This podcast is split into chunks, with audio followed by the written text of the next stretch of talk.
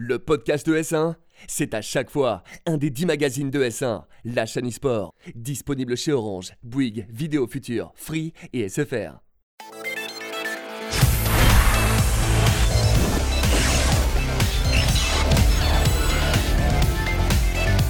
Bonjour à tous et bienvenue dans Config, votre magazine hardware sur S1. Je suis très heureux de vous retrouver et je suis accompagné d'un invité de marque. Ça fait 15 ans qu'il est chez Nvidia, il connaît le GPU depuis ses débuts. Stéphane Quentin, comment ça va? Très très bien, mais ça fait plus que 15 ans, ça va faire 25 ans parce que j'ai commencé avant. Oh là là là là Et comme d'habitude avec Pentaru, comment vas-tu Pentaru? Bah écoute, ça va très bien, merci et toi? Bah ça va super, merci. Au sommaire de cette émission, nous allons vous parler de l'actualité high-tech avec d'abord les CPU chez AMD. On va faire un petit détour euh, chez Microsoft avec les manettes Elite de génération 2 chez Xbox. On va revenir chez AMD pour parler cette fois-ci de GPU. Puis l'invité cette semaine pour continuer sur les GPU, ça sera avec Stéphane Quentin de chez Nvidia. Et enfin, comme d'habitude, on va parler du bon- plan de la semaine avec Pentaro. Et sans plus tarder, c'est parti pour les news. AMD a annoncé récemment sa troisième génération de Ryzen, donc euh, ils continuent leur lancée sur euh, les CPU Pentaro. Et oui, et ça commence à faire très très mal à Intel. hein. Là, ils ont euh, annoncé notamment le, le- le fleuron de la marque, c'est le 3950X. Euh, donc c'est l'architecture Zen 2. Donc la troisième série de Ryzen, faut suivre, hein, tu vois, c'est un peu compliqué. Alors premier CPU bien sûr en 7 nanomètres, là où Intel est encore en 14 nano. Euh, et ça fait du très très très très lourd. C'est du 16 coeurs 32 threads, donc on est au même niveau qu'un 9900K. Même 9980 euh, XE. Exactement, ça fait très. Là, ils ont fait très très fort. 4,7 GHz en fréquence boost sur tous les cœurs. Et ils ont bien précisé sur tous les cœurs. Bien sûr, facilement overclockable. Donc, on- je pense que tu peux taper dans le 5 GHz euh, en tweakant un tout petit peu. Et là où surtout ils font très très très fort, c'est 64 mégas de cache de niveau 3 et 8 mégas de cache de niveau 2. Euh, en comparativement, il n'y a que 16 mégas de cache dans le 9900K. Donc c'est vraiment vraiment vraiment hallucinant ce qu'ils ont fait en termes, technologiques. Et bien sûr, le PCIe 4.0 qui arrive.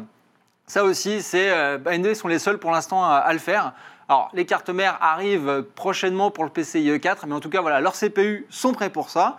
Et 105 watts de TDP. Euh, alors là, il faut bien préciser les choses, c'est que oui, ils ont baissé de consommation par rapport à ce qu'ils faisaient avant, mais ils sont à 7 nanomètres, alors qu'Intel sont à 95 watts de TDP pour le 9900K, mais ils sont en 14 nanos. Alors qu'il faut quand même préciser que normalement, plus la finesse de gravure est petite, et plus tu es censé avoir un TDP qui est faible. Donc, Exactement, en fait, c'est un euh, peu anormal qu'il soit aussi élevé. Exactement, moins de, consommation, moins de consommation électrique et moins de dégagement de chaleur, ce qui veut dire qu'en fait, pour l'instant, AMD ne t'arrive pas au niveau de l'architecture à baisser mécaniquement en fait et la consommation et la chaleur, et du coup, c'est la gravure en fait qui les sauve un peu euh, à ce niveau-là. Et bien sûr, ça gère la DDR4 jusqu'à 3 Go 2. Donc, euh, je pense à tous ceux qui ont de la DDR4 à, 2, tu vois, à 2100 euh, euh, MHz, là, ils se disent Ah, ils commencent à baver un peu. Et disponible en septembre. Alors, ce CPU-là, c'est pas fait pour les gens qui font de l'e-sport. C'est vraiment orienté, ben, en- ce qu'on appelle les enthousiastes, ou alors en fait ceux qui font du stream, qui ont besoin de beaucoup de cœur pour jouer, pour encoder, pour streamer. Enfin voilà, c'est pas fait euh, pour, pour tout le monde. Alors pour l'instant, euh, il n'y a pas encore les prix d'annoncer, mais euh, ça va piquer euh, dans les 500-600 euros minimum, parce que c'est un monstre, clairement. Bah écoute, super. Et là, on va parler maintenant de mon coup de cœur côté manette. Donc, Microsoft annonce une version 2 du meilleur pad au monde pour moi, le pad Elite. Eh oui, bah, c'est aussi le meilleur pad au monde pour moi, tu le sais, hein, j'en suis amoureux depuis le début. Euh, oui, bah, c'était pendant le 3, du coup, la Config Xbox. euh, c'était une rumeur qu'on avait depuis plus d'un an, en fait, hein, la, manette, la manette Elite V2. On attendait tous des améliorations. Et clairement, ils nous ont tout entendu parce qu'ils ont tout refait. En fait, ils ont dit qu'ils ont fait l'ingénierie de A à Z euh, totalement. Et ça donne quoi? Bah, Ça donne donc euh, une batterie euh, intégrée un peu à la DualShock 4 euh, de PlayStation. Ça, parce qu'avant, il y avait une pack, une batterie amovible ou alors des piles. Donc ça, c'est fini. USB-C, donc ça aussi. Enfin, il Enf- était temps. Ah ouais, enfin, comme tu dis, enfin. Tension des sticks réglable. Ils ont même dit que tu peux avoir la tension des sticks équivalent à la manette 360. Donc, euh, comme quoi, tu peux vraiment avoir la sensation old school ou euh, comme tu les aimes euh, maintenant. Hauteur des sticks ajustable. Donc, comme pour le pad Elite, tu auras plusieurs hauteurs de, de sticks. Tu auras également profondeur des gâchettes ajustables, mais ce coup-ci avec trois niveaux. Tu en avais C'était que deux niveaux. voilà, que deux niveaux. Donc là, maintenant, c'est que jusqu'à trois niveaux. Tu auras du grip sur les gâchettes, enfin, parce que tu n'avais pas de grip sur les gâchettes euh, sur la Elite euh, normale. Donc là, ça commence à faire vraiment, vraiment beaucoup. Trois profils ajustables sur la manette. Enfin, Bluetooth, parce qu'on savait que les manettes non Elite étaient Bluetooth depuis l'Xbox One S, mais pas les Elite. Alors que c'est bizarre parce qu'ils avaient sorti une sorte de version hybride, la version blanche de la Elite, mais elle était toujours pas Bluetooth. Donc là, enfin, ils écoutent quoi. Donc tous les petits défauts sont corrigés. Ah oui, là, ils ont fait très très fort. 40 heures d'autonomie euh, en jeu et un dock euh, de recharge également disponible. Pas de prix, mais ça fera forcément dans les 200 euros parce que quand tu vois la liste euh, qu'ils nous ont envoyée là, c'est voilà, c'est 200 euros à mon avis ou pas loin. Donc, mais comme tu le dis, pour moi, c'est le meilleur pad euh, du monde qui va sortir. quoi. En parlant de pad qui déchire, chez Nvidia, vous aviez sorti une manette Shield. euh, Allez-y, elle est toujours. euh, Elle est toujours là, elle est toujours là. vente. Très bien. Celle-là, la Elite, euh, par exemple, la V1, tu t'avais pu laisser un petit peu ou pas? Oui, tout à fait, mais on peut, on peut connecter à la Shield euh, des manettes euh, Xbox euh, sans aucun problème. Parfait. Et du coup, la V2, saucée? J'ai pas encore essayé. Bon. attends de voir. Ah bah écoute, là, on va parler GPU. Eh et là, ça va être un gros morceau parce que donc euh, AMD a annoncé récemment la disponibilité du coup de leur, ah, donc, de leur Radeon 5700 et 5700 XT. Et 5700 XT Anniversary. Excuse-moi. Ah, il faut suivre. hein, tu vois, Oh là. Ouais, là, bah, en fait, c'était à la conf euh, pendant le 3, en fait, où ils ont annoncé, annoncé tout ça. Euh, alors, pour le coup, quels sont les specs? Alors, je sais que Stéphane va un peu sourire, hein, et il peut, parce que je pense qu'ils sont Nvidia est toujours devant pour le coup. Euh, PCIe 4, donc ça aussi, hein, AMD, ils font un gros focus marketing sur le PCIe 4. Forcément, vu qu'ils ont sorti leur CPU qui est aussi PCIe 4. Toujours 7 nano, là aussi gros focus de Nvidia, de d'AMD pardon, euh, sur le 7 nanomètres. Euh, architecture RDNA et RDNA 2 qui va arriver. Donc là Mais aussi, pour celle-là, c'est que du RDNA classique. Ouais, c'est est ça. Techno Radeon Image Sharpening euh, pour rendre les images un peu plus nettes. En fait, ils essayent de faire des librairies euh, pour les développeurs et les, et les- et les jeux. En fait, un peu ce que fait avec le DLSS et le RTX. C'est-à-dire, ils essayent d'attirer les éditeurs chez eux en disant on va développer des technos pour vous pour rendre les jeux plus beaux sans gros impact sur le Et GPU. du coup, en fait, ce genre de technologie-là, ce sont des choses qui sont euh, propriétaires. Exactement. C'est pas comme le- les API de bas niveau, ce genre de choses. Ah, non, ça c'est du du proprio. Donc on, on voit qu'ils essayent d'attirer les développeurs chez eux parce que ben voilà, Nvidia a des gros arguments aussi de leur côté, comme je disais, le DSS, le RTX, tout ça c'est bien beau. Et donc là ils essayent de lutter et un des euh, un des partenariats qu'ils ont noué en fait c'est avec euh, Touquet sur Borderlands 3. Du coup, j'ai pu l'essayer moi la Japan Expo Borderlands 3 et euh, c'est bah faut bien ouvrir les yeux pour voir les différences. hein. Très clairement, si tu veux. euh, voilà, mais en tout cas c'est prometteur, ça fait plaisir. GDDR6, ce qui est surprenant, c'est qu'avant ils étaient plutôt HBM2. Donc voilà, ils sont revenus dans la GDDR6 euh, pour des raisons de coût, à mon avis, parce que c'est quand même un peu moins cher, faut le dire. Et Et euh, j'ai une question pour toi ouais. qui est un petit peu à côté, mais qui est intéressante. C'est, euh, on sait que les prochaines consoles aura du- auront du ray tracing. Là, ils annoncent des cartes qui sortent maintenant avec de, de l'architecture RDNA 1, Oui. donc sans ray tracing. Est-ce que c'est pas un peu un acte manqué? Est-ce que c'est pas bizarre d'avoir une carte qui sort là, alors que l'an prochain, on aura des cartes avec ray tracing qui sortiront euh, de- notamment dans les prochaines consoles et qui sont faites par, par AMD bah, c'est vrai que c'est- un, peu curieux. Alors, est-ce que c'est pour flatter euh, les constructeurs Xbox et PlayStation euh, pour dire regardez, la meilleure architecture sera dans vos consoles? Ça peut être ça aussi. Mais clairement, quand tu sais ça, tu te dis est-ce que tu vas acheter une carte graphique pour PC qui va se faire doubler par les consoles dans un an c'est clairement un conseil, euh, attendez. Enfin, pour la part, autant pour la partie CPU d'AMD, je suis hyper enthousiaste, c'est génial. Autant pour la partie GPU, je suis beaucoup plus mitigé. Et bien sûr, donc la, la- la RX 7700 XT est taillée pour le 1440p. Euh, pas de plus. Enfin, clairement, euh, sinon, euh, si c'est au-dessus, ils sont complètement dans les choux. Et eux-mêmes le disent. hein. Ils disent, voilà, euh, 1440p pour jouer, au-dessus, voilà, vaut mieux pas. Et le prix, très intéressant. Donc, euh, 355 euros. Sur le site d'AMD actuellement. Voilà, mais Sachant que la veille, ça c'est fou, la veille il était à 450 euros et d'ailleurs sur les sites, euh, les sites classiques LDAC, Matériel.net et compagnie, c'est toujours à 450 euros. exactement. Donc, en fait, ils ont baissé le prix de justesse. Je pense que c'est, euh, je pense qu'on peut se tourner vers Stéphane et lui demander qu'il- bon, ce que tu penses en fait de ces annonces de cartes graphiques chez AMD. Je sais que tu pas là pour. Je ne peux pas trop parler d'AMD hein, parce que je Bien connais sûr, pas en détail. Maintenant, je sais qu'on a lancé les, les cartes euh, RTX Super euh, dont on va parler dans un une moment. semaine. Effectivement, c'était repositionner aussi les performances et le prix, et ce qui a effectivement euh, nécessité de la part d'AMD une baisse de tarif assez ra- rapide. Ah ben, tant qu'on t'a, euh, avec nous, Stéphane, on va justement passer à la partie invité.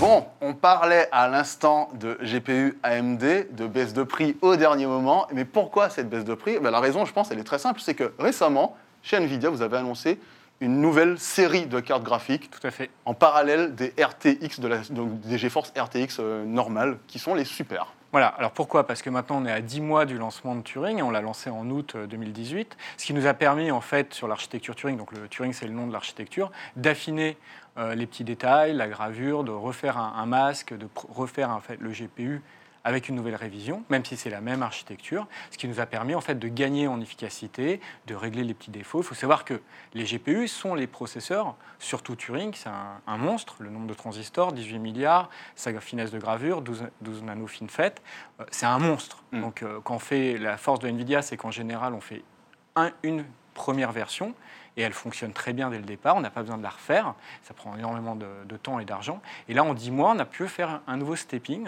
Et donc, on- sur super. C'est le nouveau stepping de Turing qui permet à la fois de gagner en perf, en fréquence, de réaménager un peu les unités et de gagner 15% de performance en moyenne sur la 2060S et la 2070S pour le même prix que les anciennes Turing. D'ailleurs, j'ai vu que euh, donc la 2070 et la 2080, donc pour un petit rappel rapide, la gamme Nvidia, c'est quoi C'est la 2060, en tout cas jusqu'à récemment, Ouais. c'était la 2060, la 2070, la 2080 et la 2080 Ti, mais bon, ça c'est un autre monde. Et la 2070 et la 2080 sont vouées à disparaître lentement Tout à fait. et elles sont remplacées par, euh, donc il y a la 2060S S. plus la 2070S et 2080S qui vont remplacer les anciennes. Et par contre, ce que moi j'ai pu voir dans les, dans les, dans les quelques tests que j'ai pu faire notamment, c'est que la 2070S, elle est quasiment à un niveau de puissance équivalente à la 2080 Tout à fait. Et pour 200 euros moins cher. pour 200 euros moins cher que la 2080 Au lancement. au lancement. Ce qui est assez incroyable, c'est que du coup, on va garder la RTX 2060, Ouais. qui va être le prix d'appel avec ses 6 Go, qui va passer dans la barre des 300 euros. Donc, on va pouvoir accéder à la technologie ray tracing à partir de 300 euros. On va avoir la 2060S, qui est en fait les perfs d'une 2070, qui va être une carte à 434 euros aujourd'hui annoncée. Après la 2080, niveau de performance, ça va devenir une 2070S Ouais. avec des- un prix de 520 540 euros. Et on va avoir la 2080S à 745 euros, qui, elle, aura des performances supérieures à la 2080 standard. Et on aura toujours la 2080 Ti, qui reste le NEC plus ultra, la carte euh, grand public la plus puissante au monde, qui reste au prix de 1200 euros euh, aujourd'hui. Vrai, tu, tu dis grand public, c'est assez, drôle parce qu'on a à côté de nous un cher monsieur. Tu as quoi comme carte graphique, toi, Pentaro? Alors, oui, mais moi je triche parce que moi c'est pour le, c'est pour le boulot. Moi j'ai une Titan RTX. Donc euh, Titan, c'est un niveau Voilà. dessus. Euh, La Titan RTX euh, avec un prix public dans les 2000 euh, euros. Euh, c'est pour le boulot parce qu'en fait, moi, je fais beaucoup d'intelligence artificielle. Et en fait, euh, la Titan RTX, c'est vraiment un monstre. En fait, c'est finalement, c'est pas cher pour faire de l'intelligence artificielle, si tu veux. C'est-à-dire que quand tu bosses et que tu fais des algos d'IA euh, très souvent que tu dois les réentraîner, bah, finalement, avoir, un- une Titan RTX à 2000 euros, c'est vraiment pas cher. Parce que si tu dois louer un serveur, euh, tu vois, V100, euh, V- Nvidia, c'est 1200 euros par mois. Ah oui, d'accord. Donc là, tu as rentabilisé en, Là, en là deux- si en tu un veux, mois et demi. Quoi. voilà, c'est vrai que pour le grand public, il doit se dire 2000 euros, c'est hors de prix, sauf que en fait, quand tu bosses vraiment dessus, euh, c'est beaucoup moins cher que de louer un truc à 1200 euros par mois. Mais par contre, euh, alors j'ai pas trop l'occasion de jouer avec, malheureusement, mais je voudrais bien, parce que ouais, ça envoie, ça envoie du très très très lourd pour le coup. Et je me demandais, euh, dans le cadre de l'e-sport, pourquoi il faut un GPU puissant? Pourquoi il faut un processeur graphique euh, qui, qui est suffisamment puissant en fait? Qu'est-ce que ça change Alors, pour un joueur? On a fait une étude assez pertinente sur le sujet. On a étudié le, le ratio kill-death en fonction des GPU, Ouais. en fonction du- de la puissance des GPU. On a fait ça il y a quelques mois, mais vraiment un truc, on a été voir des joueurs e-sport, on leur a mis euh, des GPU différents avec différents niveaux de puissance, et on les a fait jouer. Et on s'est aperçu que plus la carte débitait des images, donc plus il y avait un retour, le ratio kill-death baissait. D'accord. Et donc, même si ça peut paraître un peu euh, marketing, puisque c'est quelque chose qu'on connaît en tant que joueur, plus tu vas vite, plus tu as des benchmarks, plus ça va vite, plus tu prends plaisir et plus tu, tu- tu- tu joues bien, tu, tu performes. Là, on l'a prouvé quasiment scientifiquement que c'était une réalité. Donc, ce qu'il faut dire aux joueurs qui jouent en e-sport, c'est qu'effectivement, changer sa carte graphique, c'est d'abord avoir le bon affichage. Si on a un écran qui est capable d'afficher que 60 images par seconde, ça n'a aucun sens d'avoir une carte graphique qui est capable de débiter 120 images par seconde. D'où vraiment l'investissement dans l'écran, 120 Hz minimum, 144 Hz, 200 Hz, 240 Hz aujourd'hui en fonction de la résolution. Mm. Là, on est capable, ça veut dire quoi? Ça veut dire qu'on est capable d'afficher, l'écran est capable d'afficher 240 images par seconde. Donc après, en fonction de la compétence et du joueur, il va les voir ou il ne va pas les voir, mais la fluidité perçue va être instantanée. Et donc, la chaîne est complète. On a un écran de 244 Hz, 240 Hz en 1080p par exemple. Il faut qu'on ait un GPU qui soit capable de débiter cette fréquence-là. Et donc, c'est là où intervient le- les GPU. Alors, on se dit, oui, je peux prendre une 2080 Ti, bien sûr, c'est le très haut de gamme. Mais si je joue en 1080p, on a la gamme RTX, mais on a aussi une autre gamme, la gamme des GTX série 16, Mm. qui est beaucoup plus accessible, qui ne gère pas donc le ray tracing, qui est beaucoup plus accessible pour mettre à jour les bécanes. Et pour les gens qui jouent en 1080p 120 ou 144 pour des jeux type Battle Royale, on a 3 à 4 fois les performances des anciennes cartes. D'accord. Et euh, du coup, ce que tu dis, c'est tout à fait. euh, enfin, c'est d'autant plus vrai qu'on se rend compte que beaucoup de joueurs jouent euh, en baissant la Oui. qualité d'image de leur jeu pour maximiser les images Oui, par seconde. parce que du coup, quand on s'aperçoit que son jeu favori, un Fortnite, un Battle Royale classique, on n'a pas assez d'images par seconde, la première chose à faire avant d'investir, c'est OK, qu'est-ce que je peux alléger pour avoir un framerate décent si j'ai pas envie d'investir Mais c'est logique. Et donc, tu as les joueurs, ils vont baisser les settings, mais en baissant les settings, tu vas perdre parfois, souvent de plus en plus maintenant. Il ne faut pas oublier que les moteurs 3D, en trois ans, ils ont nécessité trois fois la performance. On a fait des études aussi là-dessus, entre un jeu qui est sorti en 2016, quel était le, niveau de puissance dont il avait besoin euh, pour, pour tourner en 1080p à 120, et aujourd'hui, eh ben, il faut trois fois plus de puissance aujourd'hui. Parce que les moteurs évoluent, ils sont plus précis, il y a plus de choses à gérer, et donc baisser les settings graphiques, ça va aussi te mettre dans une situation où tu vas avoir moins d'informations à l'écran, ce qui peut vraiment endommager ton ratio kill dice. Donc euh, voilà, donc la première étape, c'est effectivement de baisser les settings graphiques pour voir si tu peux gagner en fluidité. La meilleure étape, c'est faire un bilan de ton PC, te dire, bon, qu'est-ce que je dois améliorer? La RAM, en priorité, si tu as 4 Go aujourd'hui, c'est pas possible. 8 Go, c'est la limite très basse. 16 Go, ouais, déjà, c'est déjà important d'avoir beaucoup de RAM sur une machine d'e-sport. Mais surtout, le GPU, là, c'est vraiment la clé. Et on n'est pas obligé d'investir euh, 500, 600, 700, 1000 euros dans un GPU. On a des GPU aujourd'hui à 200 euros pour du 1080p qui vont te permettre d'atteindre 100, 120 images par seconde sur des jeux type Battle Royale. Et euh, Pentaro, toi, euh, team euh, FPS ou team graphisme? Je sais que toi, tu as du gros matos. Ah bah, euh, moi, c'est team les deux pour le coup. Bah voilà. moi, c'est team les deux. Euh, Quelle insolence, mais quelle bah, insolence ouais, Non, mais le joueur, il est. Non, mais après, moi, je suis vieux, tu sais, passé 40 ans, à les FPS Battle Royale, tu te fais frag, donc tu joues plus trop, en fait. hein. Donc, moi, c'est plus les jeux, les jeux solo, les RPG. Et, et c'est vrai que si tu prends un jeu comme Assassin's Creed Odyssey, je privilégie les graphismes. Parce qu'à 60 FPS, t'es bien. Donc, moi, ce que je veux, c'est du RTX paintball, euh, et puis c'est de l'affichage, enfin, c'est vraiment de la qualité graphique, en fait.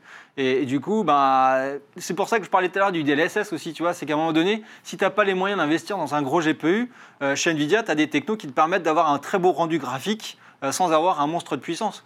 Et ça, là-dessus, ben, c'est vrai que si tu, peux t'éviter de prendre une 2080 Ti à 1200 euros et plutôt prendre une, une 2070S, ben, tu- dé- derrière toi, tu as des technos qui vont t'aider à avoir le même rendu graphique, en fait. Ouais.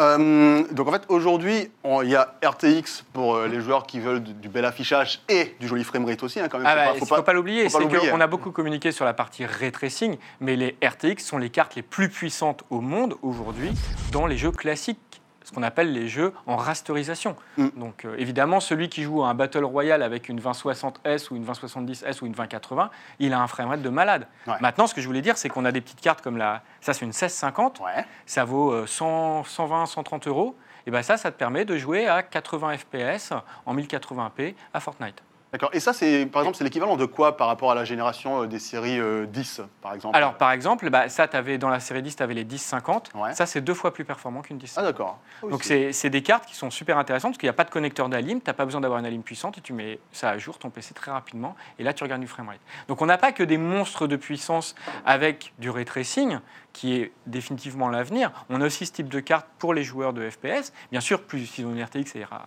d'autant plus vite. Mais c'est un point important à dire que les RTX sont les cartes aussi les plus performantes.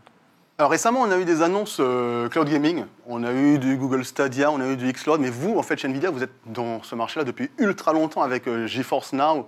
Mm. Euh, comment tu as perçu en fait le marché qui est en train d'évoluer dans ce sens-là, alors que vous, vous étiez déjà là depuis finalement pas mal d'années? Alors, il faut bien comprendre que le cloud gaming, c'est une des façons dans le futur où on va continuer à jouer aux jeux vidéo, qui va permettre aux jeux vidéo avec des moteurs très très beaux, très très efficaces. Quand on joue en, en ray tracing aujourd'hui sur un PC, euh, un contrôle qui va sortir cet été, ou l'année prochaine Cyberpunk 2077, ou euh, un- enfin voilà, tous les jeux qui ont été annoncés en RTX, bah, le, fait de ne pas avoir sa puissance de calcul dans la machine qu'on reçoit, mais de l'avoir à distance, ça va permettre à des millions, des dizaines, des centaines de millions de personnes d'accéder à des jeux hyper modernes, hyper beaux.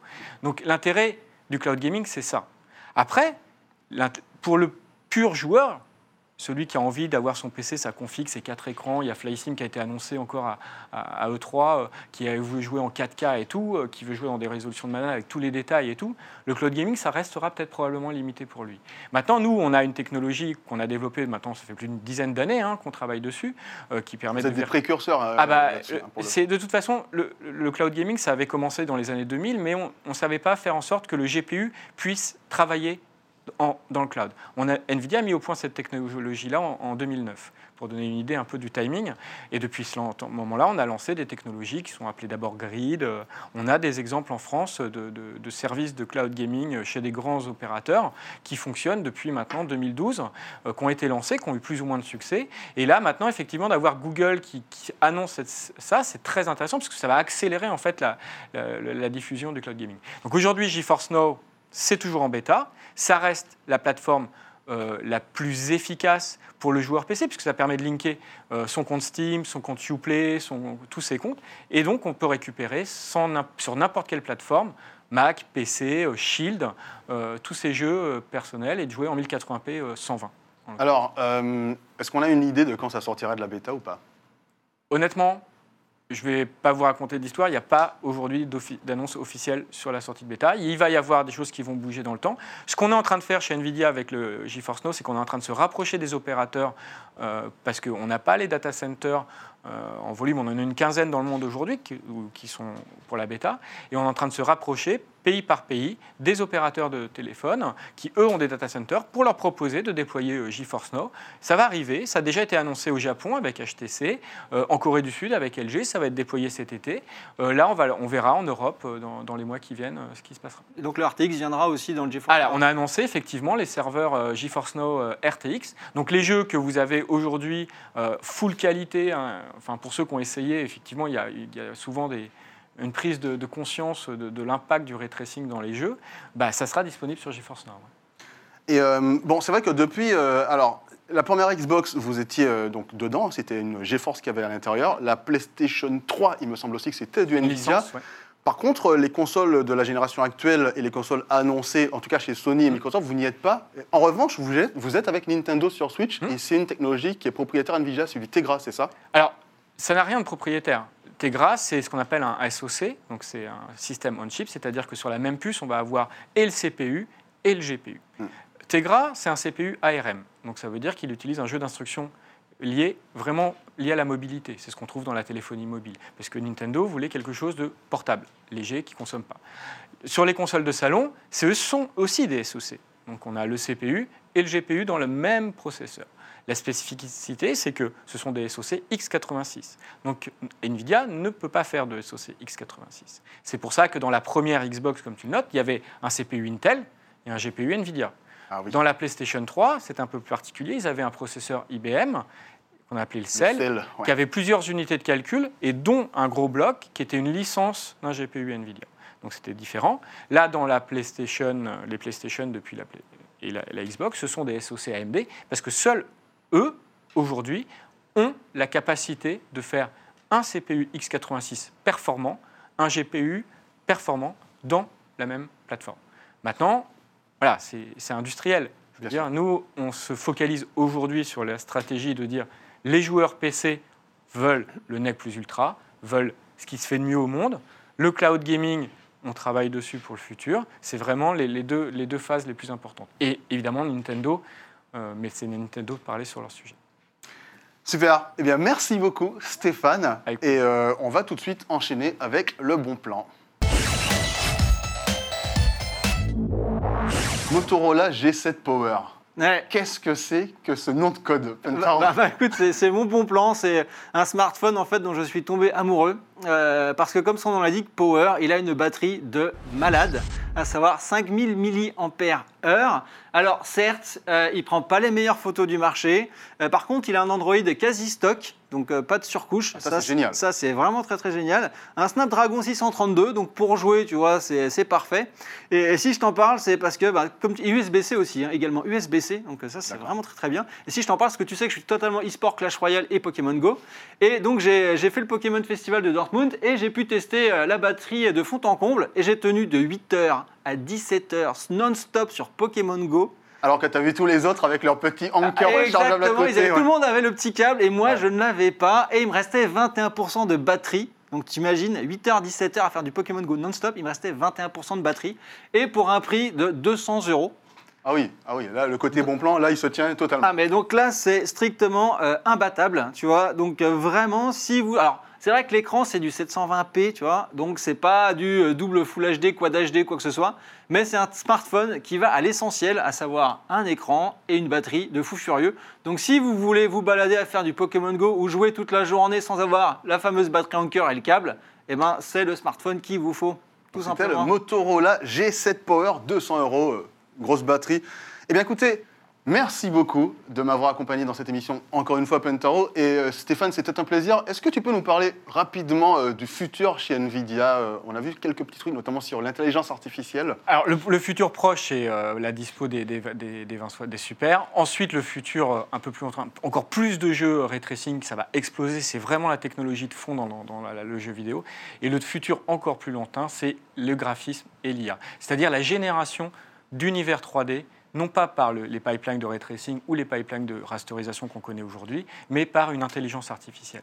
Et ça, on a fait une démonstration, on a lancé récemment le projet Gogan, euh, pour ceux qui, qui- qui c'est-à-dire qu'on fait des petits dessins euh, comme des enfants dessus, et puis automatiquement, l'IA va générer une image extrêmement belle. Donc ça, c'est ce qu'on appelle chez NVIDIA Neural Graphics. C'est vraiment un projet à très très long terme, ça peut prendre des décennies, hein, où c'est les IA qui vont dessiner des univers. Super. Eh bien merci Stéphane, merci encore Pentaro. Avec plaisir. Quant à moi, je vous dis à très bientôt sur ES1. Je vous souhaite un excellent été.